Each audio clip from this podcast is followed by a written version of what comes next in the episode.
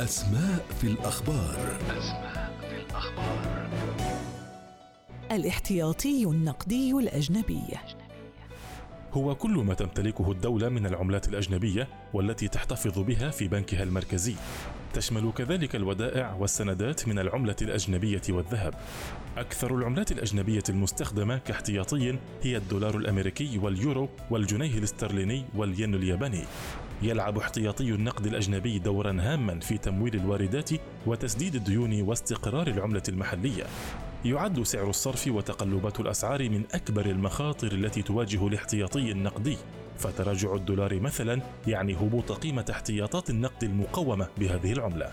يمكن لكمية احتياطي النقد الأجنبي أن تتغير عندما يطبق المصرف المركزي سياسة نقدية ما.